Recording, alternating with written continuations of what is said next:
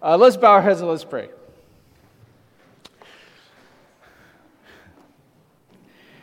Lord Jesus, thank you for the joys of life. Thank you for children.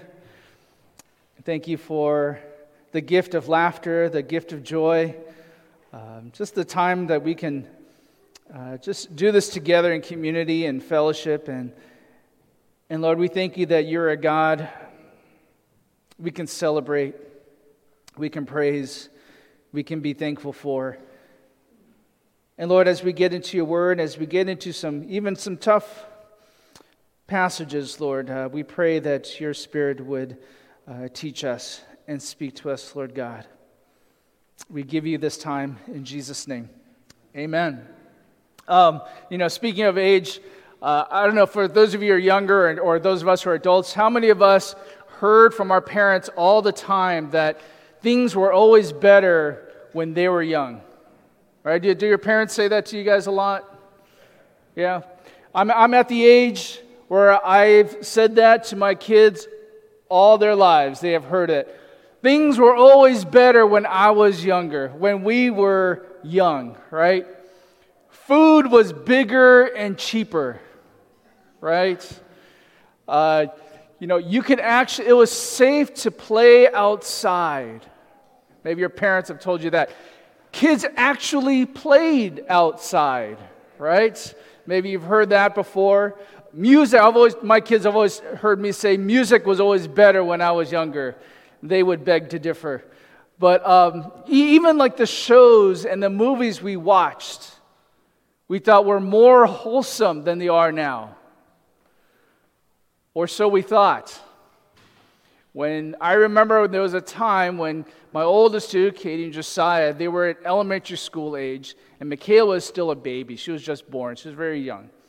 And we are hanging out in the house one time, and you know, Jamie and I, we always try to be pretty protective of our kids and what they watched. And so I remember one, I think it was an afternoon, I was trying to find something clean to watch for my kids and I came upon Looney Tunes cartoons. And I thought, oh, great. I used to watch the Looney Tunes when I was a kid, so I'll put it on for them. Well, it didn't take very long for me to get the looks. It was the looks of, Dad, what are you doing? Because it wasn't very long before we saw characters being shot at, female characters being presented, shall we say, provocatively, suggestively, and that there was male characters who were doing catcalls towards these female characters in the cartoons. And I remember they gave me the look of like, Dad, what are we watching? You watched this when you were a kid? And that was one of those immediate, good job, Dad moments. I realized, wow, things were not as clean as we expected it to be or as we remembered it to be. I don't know how many of you, um, this is kind of dating me, and maybe your frame memory goes back further. How many of you have ever, like, recently watched an 80s movie and you expected it to be clean because it was PG? Right? PG movies are supposed to be family, clean oriented. And it doesn't take long before, as you watch it, you're realizing, oh, that was inappropriate. Oh, that was not a clean comment or clean joke. Because back then, when we watched something, it was presented in such a way that it's almost like, you know, we didn't think much of it. But looking back now, man, there was a lot of inappropriate things that we watched that we thought was quote unquote clean. I don't think we really realized the offensiveness or how offensive things were at the time because they were kind of hidden, they were kind of subtle, they weren't presented outright. Um, I don't know if it, it, we're entering gift giving season. And I don't know how many of you, when you give a gift, you're always told to wrap the gift, right? Many of you are good gift wrappers? Your, your wrap gifts, right? So it was always in my mind, you know, you always, when you give a gift, you wrap a gift, right? That was the tradition, you, you wrap a gift. Well, it doesn't take long, you know, when you get a gift. Now they have something called gift bags, right? And that becomes really convenient because you could just drop it in a bag, put some tissue paper, and act like it's being wrapped, but you're really just putting it in a bag. Very convenient, right? Well, you know, as time goes on, you kind of think, well, what's the difference between a gift bag and maybe the shopping bag you gave it, right? So you go from wrapping a gift to maybe let's just give it a gift bag, and then you're just like, well, can we just put it in a bag? You know, and it could even be for a grocery store bag, you give it to a gift, right? Maybe you're at the point where you're just kind of like, let me just hide behind my back and just give it to them, right? Over a course of time, things kind of change and we lose sense of I don't know, seriousness or identity, we don't really realize the subtle changes that take place. And I think we're at a point in society where there's no hiding anything anymore. Everything is just out in the open. It doesn't have to be wrapped cleanly and nicely in a package, but it's just out there now. There's no hiding things. I was going to give a, some, show some recent statistics on violent crimes. But you realize when you look at violent crimes, they're really subject to the law enforcement agencies and what they report. And what you find nationally, actually, a majority, a lot of people, even in, in our state in California, majority of law enforcement agencies don't report violent crime statistics. Or if they do, they become either underreported or just not report it at all. So, a lot of crime statistics you have to take with a grain of salt because you may not get an accurate picture. So, I thought, you know what? I don't even think I need to show stats. Let me just ask you do you feel safer now than you did 10 years ago? Do you feel safer now than you did 10 years ago? How about five years ago? Do you feel safer now than you did five years ago? I think a lot of people would say no. And I think, you know, if you're, if you're on the news and you're in social media and stuff, you've probably seen it very often the amount of violent crimes. But even beyond that question, let me ask you this What's your appetite for violence? Right? I used to love action movies, I used to love all that kind of stuff. And occasionally I used to watch a horror movie, all those kind of things. I used to. But what's your appetite for violence? What's your appetite for graphic? Do you feel like, do you need to have it, the violence a little bit more graphic, a little bit more realistic? And I think that's kind of more of a troubling sign for me than just the, the violence itself, is that people's appetites for it. I mentioned last week that sin is like a snowball, right? It starts small, but as it goes along, what happens as the snowball goes along? More snow binds to it, right? And it grows and gets bigger. And if it goes downhill, what happens? It just accelerates, right? I use that analogy of sin, and that's what sin is like. It grows, it binds together, and it just accelerates over time. The reason why I'm bringing up all these things is because we're looking at chapter 6 of Genesis. And we're looking at the days of Noah.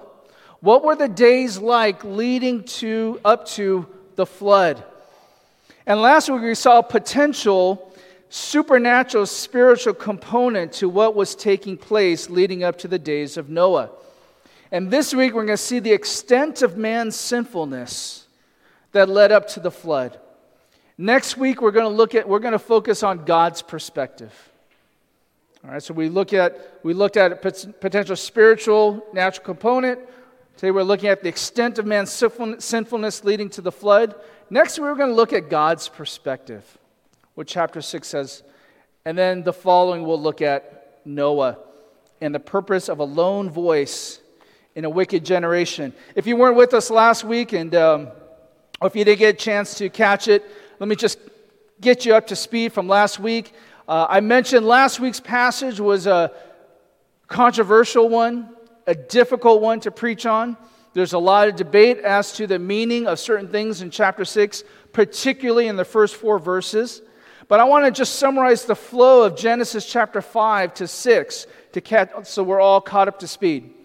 We saw that in chapter 5 through 6, God displays his mercy to Adam and Eve by providing a line of descendants through their son Seth, right?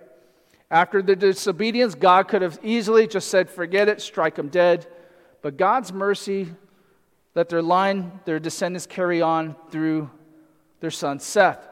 And so through this lineage, we saw Enoch, the faithfulness to God through Enoch. Enoch walked with God. But as we see as we go in chapter 5 and leading into chapter 6, we see that as people began to multiply, so did the sinfulness of man.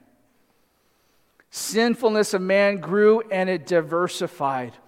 So we see in chapter 6 a potential mingling of disobedience in the spiritual realm with the physical realm. I mentioned last week verses 1 through 4 that it's some of the more challenging verses to interpret, and that the two main interpretations of verses 1 through 4 involves the sons of God. Who are the sons of God? Who is it referring to? Because it's a very unique and infrequent phrase in Hebrew, right? Referring to the sons of God.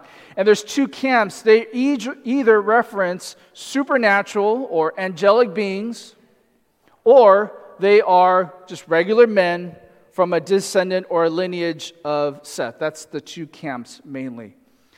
And I mentioned that if you stay consistent with the usage of the sons of God in the Hebrew scriptures, in the previous or in the other passages, in Job particularly, it's in reference to angelic beings or these supernatural beings.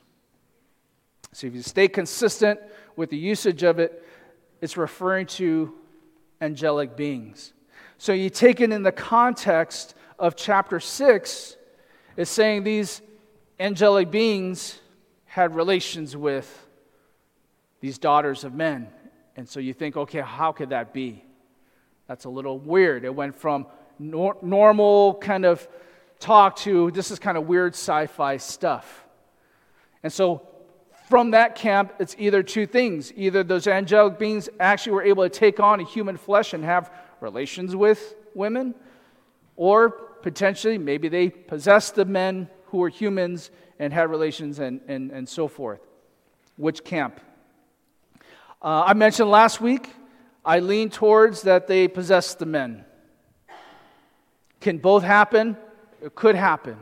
The reason why I don't lean towards that they took on human flesh and, and married these women and had children, and, and potentially those children were Nephilim, is because honestly, it raises more questions than I can answer. More questions that Scripture has not laid out or clarified. Can angelic beings, can these fallen angels have taken on human flesh, actually married women, and then they created these giant beings, right? The Nephilim. We don't really have that clearly. So that's where I lean. Can both happen? They could happen. There's a lot about the spiritual realm that we don't really conceive or know about. But that's where I fall in line. And I mentioned last week that there's different people, they fall into different positions. Some will believe that it is from the lineage of Seth, and you can make a case for it. You have to explain away the usage of sons of God in the other passages. But what I think is the most important part, whether however you understand this passage, is that we understand the most important part of chapter 6. And I think that is, is what led to the flood. Why did God bring upon the flood to bring judgment upon all mankind at the time? And that's what we're going to take a look at today. So, Genesis chapter 6. We're going to pick it up in verse 5, if you have your Bibles. Verse 5 says, Then the Lord saw that the wickedness of man was great on the earth, and that every intent of the thoughts of his heart was only evil continually. The Lord was sorry that he had made man on the earth, and he was grieved in his heart. The Lord said, I will blot out man whom I have created from the face of the land, from man to animals, to creeping things, and to birds of the sky, for I am sorry that I have made them. But Noah found favor in the eyes of the Lord. These are the records of the generations of Noah. Noah was a righteous man, blameless in this, in his, in this time. Noah walked with God. Noah became the father of three sons Shem, Ham, and Japheth. Now the earth was corrupt in the sight of God, and the earth was filled with violence. God looked on the earth, and behold, it was corrupt, for all flesh had corrupted their way upon the earth. Now, if you've been with us since Gen, uh, Genesis 1, maybe you can recognize the stark contrast between what we see in Genesis 6 from what we saw from all the way back in Genesis 1. If you remember Genesis 1, what do we see? God creates, right? All of Genesis 1 speaks of how God creates. He created, a, you know, I won't go through all the days. And then we saw how God declares all creation as very good, right? We see at the end of Genesis chapter 1, verse 31. God creates, and then he looks, and on the seventh day he rested because he looked upon and said, All, all that he had done was very good. And then we saw in chapter 2 that God creates union between man and woman. He created man, but he also created woman for man to be her, his helper, that for them to be together and to create a union together. We see how God institutes the marriage relationship. And then we saw that man in chapter 3, man and woman, what do they do? They disobeyed God. They disobeyed God. Chapter 4, we see that man and woman's child disobeys God in Cain. Cain murders his brother Abel. And then we see how man then corrupts the union that God instituted between man and woman. We see in chapter 4, verse 19, chapter 6, verse 2. Then we see God declares all creation here corrupted by man's evil. Chapter 6, 5, verse 7, 5 through 7, and verses 12 to 13. And then finally, we see God is going to destroy the earth through flood in chapter 7. So it's interesting to see this parallel, this contrast from where we started, what God had intended, and the effects of sin, and how it corrupted everything. God creates, saw that what he created was good, but now in chapter 6, we see what? God looks and sees wickedness he sees the evil. It's interesting. There's a notable parallel relationship and close association with man and land or the ground. In Hebrew, the word man, Adam, means man or mankind. But in the word for land or ground is Adamah. Right? It's a very close association. There's a close association and parallel between man and the ground. So it's interesting, in a, in a similar pattern, we see God creates the land, right? He creates the land.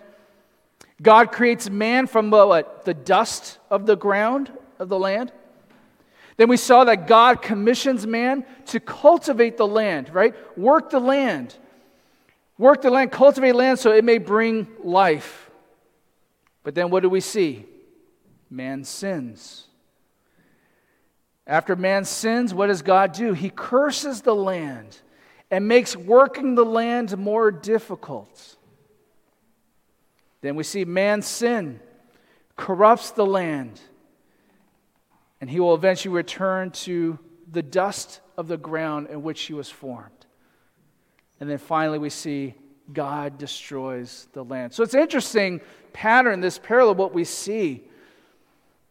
But we also see the effects of man's sinfulness a distortion from what God had intended. So the land is cursed because of man's disobedience. And we see that his sin corrupts all of the land. And you may think, well, how bad could it have been for God to bring about a flood that would wipe out all of mankind at that time? Not only mankind, but also the animals. And some of you might think, well, that, now that's going too far, right? You could touch man, but don't touch the animals, right? Some are like that. But you look at all the words that describe what God is seeing in the world at the time evil, or wickedness. That word for wickedness is the same word used for evil. It's corrupt and it's violent. And this is repeated throughout these 14 verses. You look at the description in verse 5 wickedness or evil of man was great on the earth. It was great. You know, in other words, it exceeded. Every intent of the thoughts of his heart was evil continually. Imagine that. He says the earth was corrupt in the sight of God. Earth was filled with violence. Again, in verse 12, it was corrupt. All flesh had corrupted their way upon the earth. Evil was great on the earth. Every intention and thought of man was evil continually. You ever thought about that? How can humanity get to that point? Can you imagine that? Can you imagine a point in humanity where every thought and intention of man was evil continually? You may think, is that even possible? How can you get to that point? Well, I'll say first thing, how you can arrive to that point is what? Change how people think. If you can change how people think, then their thoughts and their intentions will go accordingly, right? So, what's the first thing you can do? If you're going to get to a, arrive to a place where every thought and intention of man's heart and mind is evil continually, I think the first step is what? Question the existence of God. I think if you can get people to question the existence of God, then you have a cascade of repercussions. If you question God, then you have no absolute standard of morality or good, right? It becomes subjective. Man becomes that sense of God. Then all offer alternative gods to worship. So if the God of the Bible doesn't exist, there can be other gods to worship. You can have your own gods. There's other beliefs you can have. And the other thing you can do is challenge conventional understanding and morality. What is generally accepted, what has been always accepted as morality or understanding, if you can get people to challenge that, then you get them thinking about other things, right? And then if you could redefine the basic good that God created, if you can get people to redefine things, redefine marriage, redefine what it means to be a man and woman, redefine what sex is supposed to be, redefine all these things. If we could get people to think differently from what God had instituted and intended, then we got them. Then, if you can warp understanding of what is acceptable and what is tolerable, if you can warp people's understanding of what should be accepted and what should be tolerated, you'll get them thinking a certain way. And then make deviant behavior mainstream. You following me? If you can get deviant behavior to be mainstream and accepted, then how they view and see things will go accordingly, right? And then maybe even threaten any deviation or opposing view. If you can threaten any deviation or opposing view from the mob or the mainstream, then you put pressure on people. Well, I can't think contrary to them because then that's going to make me be seen a certain way. Maybe cause emotional and mental instability. cultivate unhealthy desperation. I hope you kind of realize that changing how people think and their thoughts and intentions is happening. And if we can challenge people's view and understanding of God and God's standard, then the thoughts and intentions of man, we can see how it can be evil in God's eyes continuously. because they've redefined everything. They've changed how God's standard, they changed his authority, they changed his definition, they changed his intention.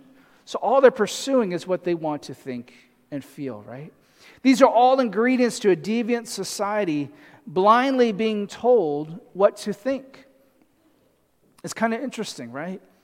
It's interesting that the two examples of God's judgment, Old Testament examples of God's judgment, that's cited in the New Testament, or so the New Testament writers refer to incidents of God's judgment. Two of the main ones is the flood, and what's the other one?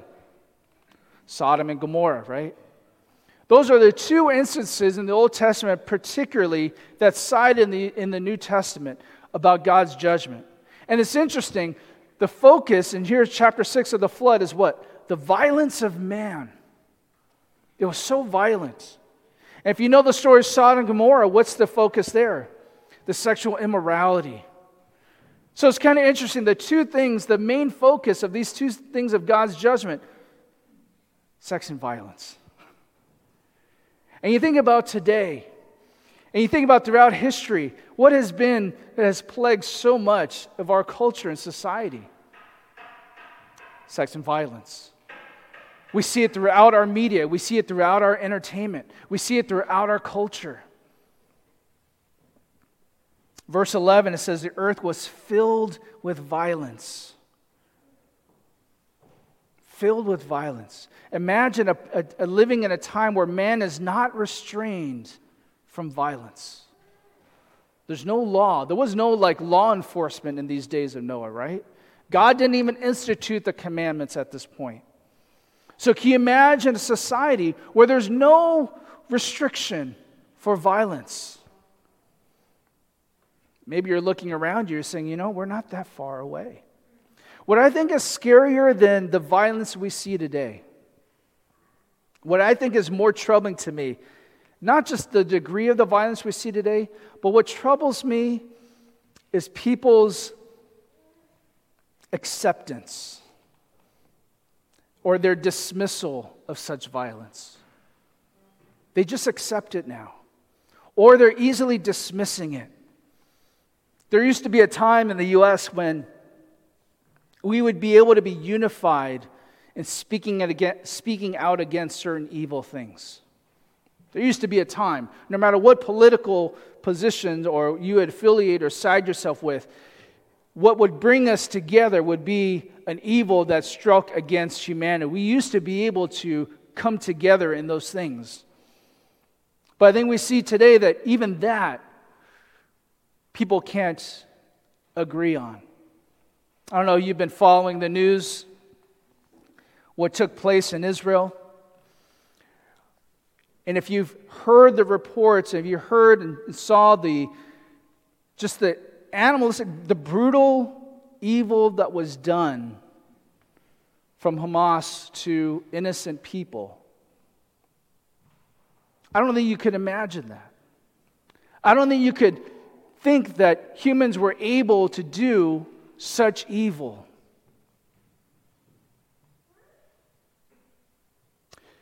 It's interesting. The word Hamas is an acronym for Islamic Resistance Movement. Right? I'm not going to say what it is in Arabic. I'm not even going to try to pronounce it, right? So the word Hamas is an acronym for Islamic Resistance Movement. In my time of study, I was, I was looking at this and I was came across, you know, I was looking at what, how this is the world at the time of Noah was described.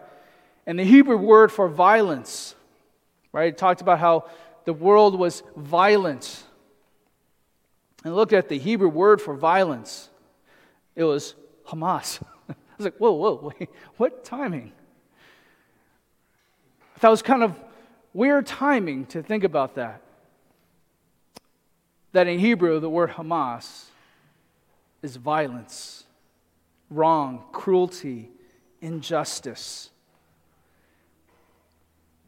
The days of Noah was marked by intolerable violence and I don't think you can reach to such levels of violence without evil inspiration. We, so, uh, we talked about that. I talked to someone about that last week. How can man reach such evil viol- or evil levels? Such levels of violence. If you had not heard the reports, I don't necessarily suggest that you do because they're so graphic, so unimaginable. Has to be demonic. There has to be such evil to inspire such wickedness. And I think there's some truth to that. I think the demonic inspires evil, levels and degrees of evil, but it, we don't need the demonic, the demonic's help to be evil. I think that's inside our desires, right? But I think the demonic can certainly be accelerants and fuel to that, help us reach levels that is unimaginable, and to the point where we're like, you know, we can do it on our own. But it's kind of interesting that it got to the point of God's judgment, where it says the earth was corrupt in the sight of God. Man's sinfulness reached to such levels that it corrupted all of his creation, it marred it, it spoiled it, it corrupted what God had created.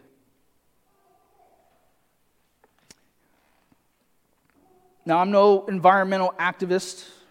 I'm, I'm not, you know, a big activist.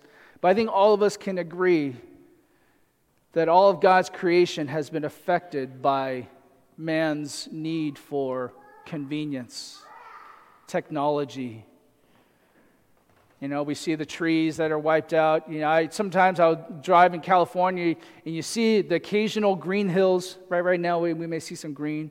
I imagine kind of thinking, what would it have looked like coming into California and the settlers coming in and seeing all the green hills and stuff? I think we can all agree that our need for convenience, our need for technology, and all those things, it ends up affecting God's creation. But I think even more than that,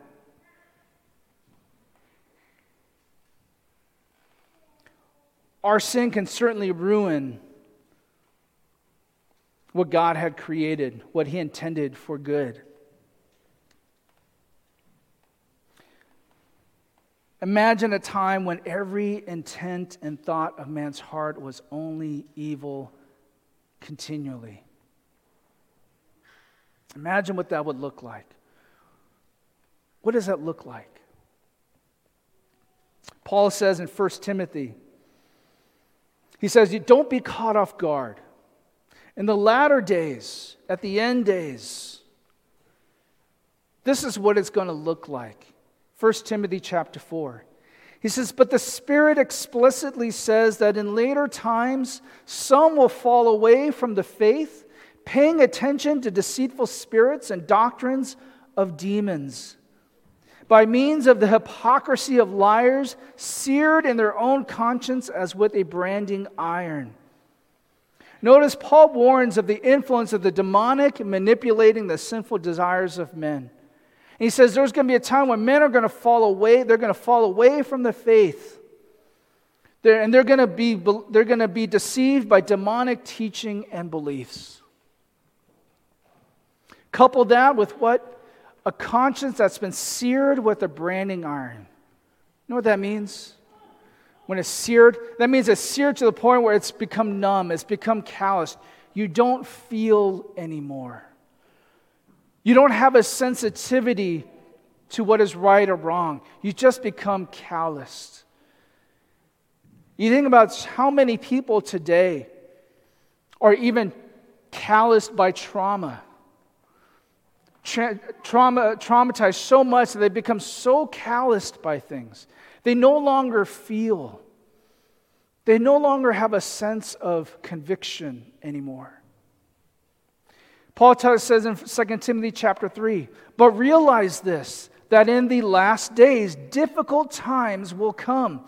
For men will be lovers of self, lovers of money, boastful, arrogant, revilers, disobedient to parents, ungrateful, unholy, unloving, irreconcilable, malicious gossips, without self control, brutal, haters of good, treacherous, reckless, conceited, lovers of pleasure rather than lovers of God, holding to a form of godliness, although they have denied its power.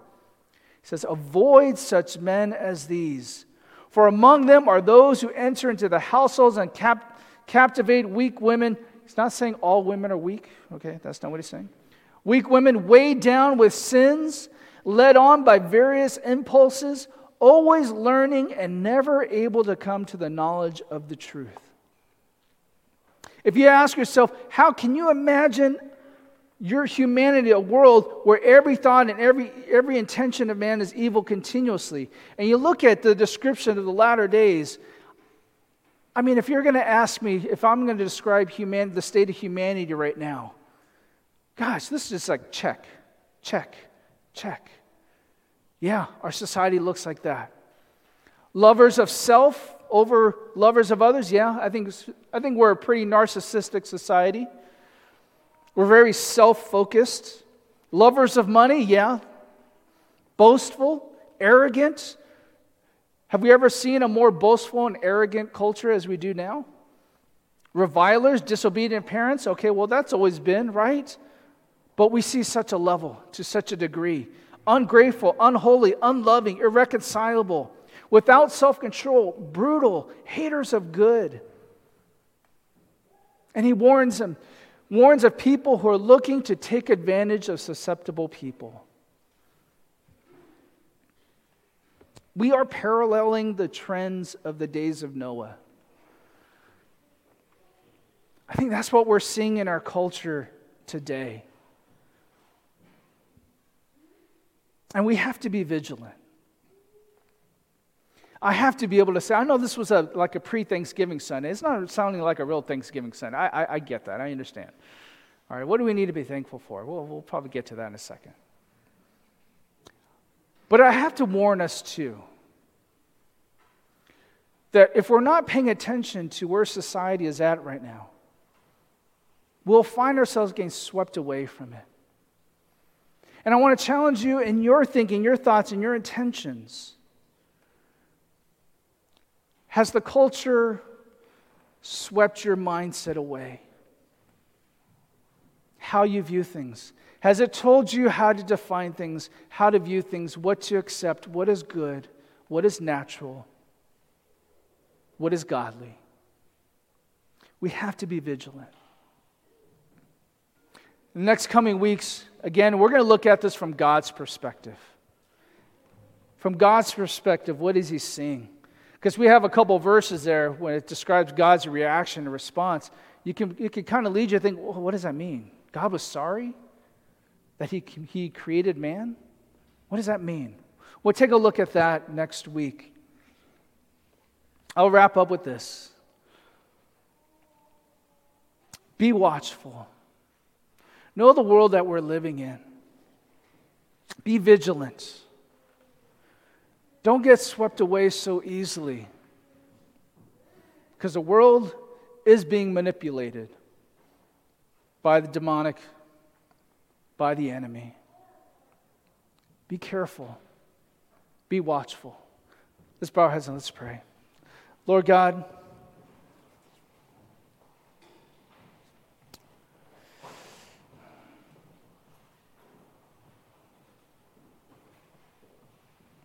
Lord, um,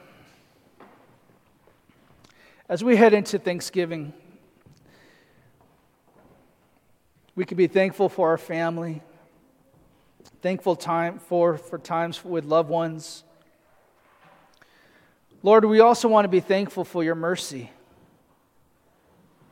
for your goodness, Lord. You are good.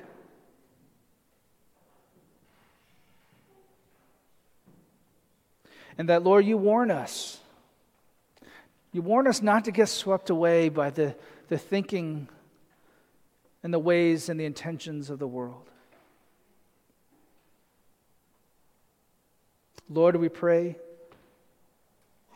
you would give us eyes to see our world around us, ears to hear the messaging, to be on our guard to be aware, And help us to know how to see the world we're living in.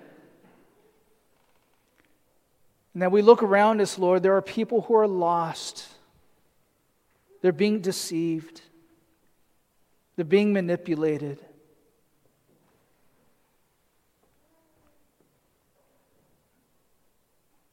May we be able to share the truth, the gospel, that Jesus, you love us, you died for us, you want to make us clean and whole and give us new life. We thank you, Lord, for your mercies and your goodness in Jesus' name. Amen. Let's stand and let's, let's worship.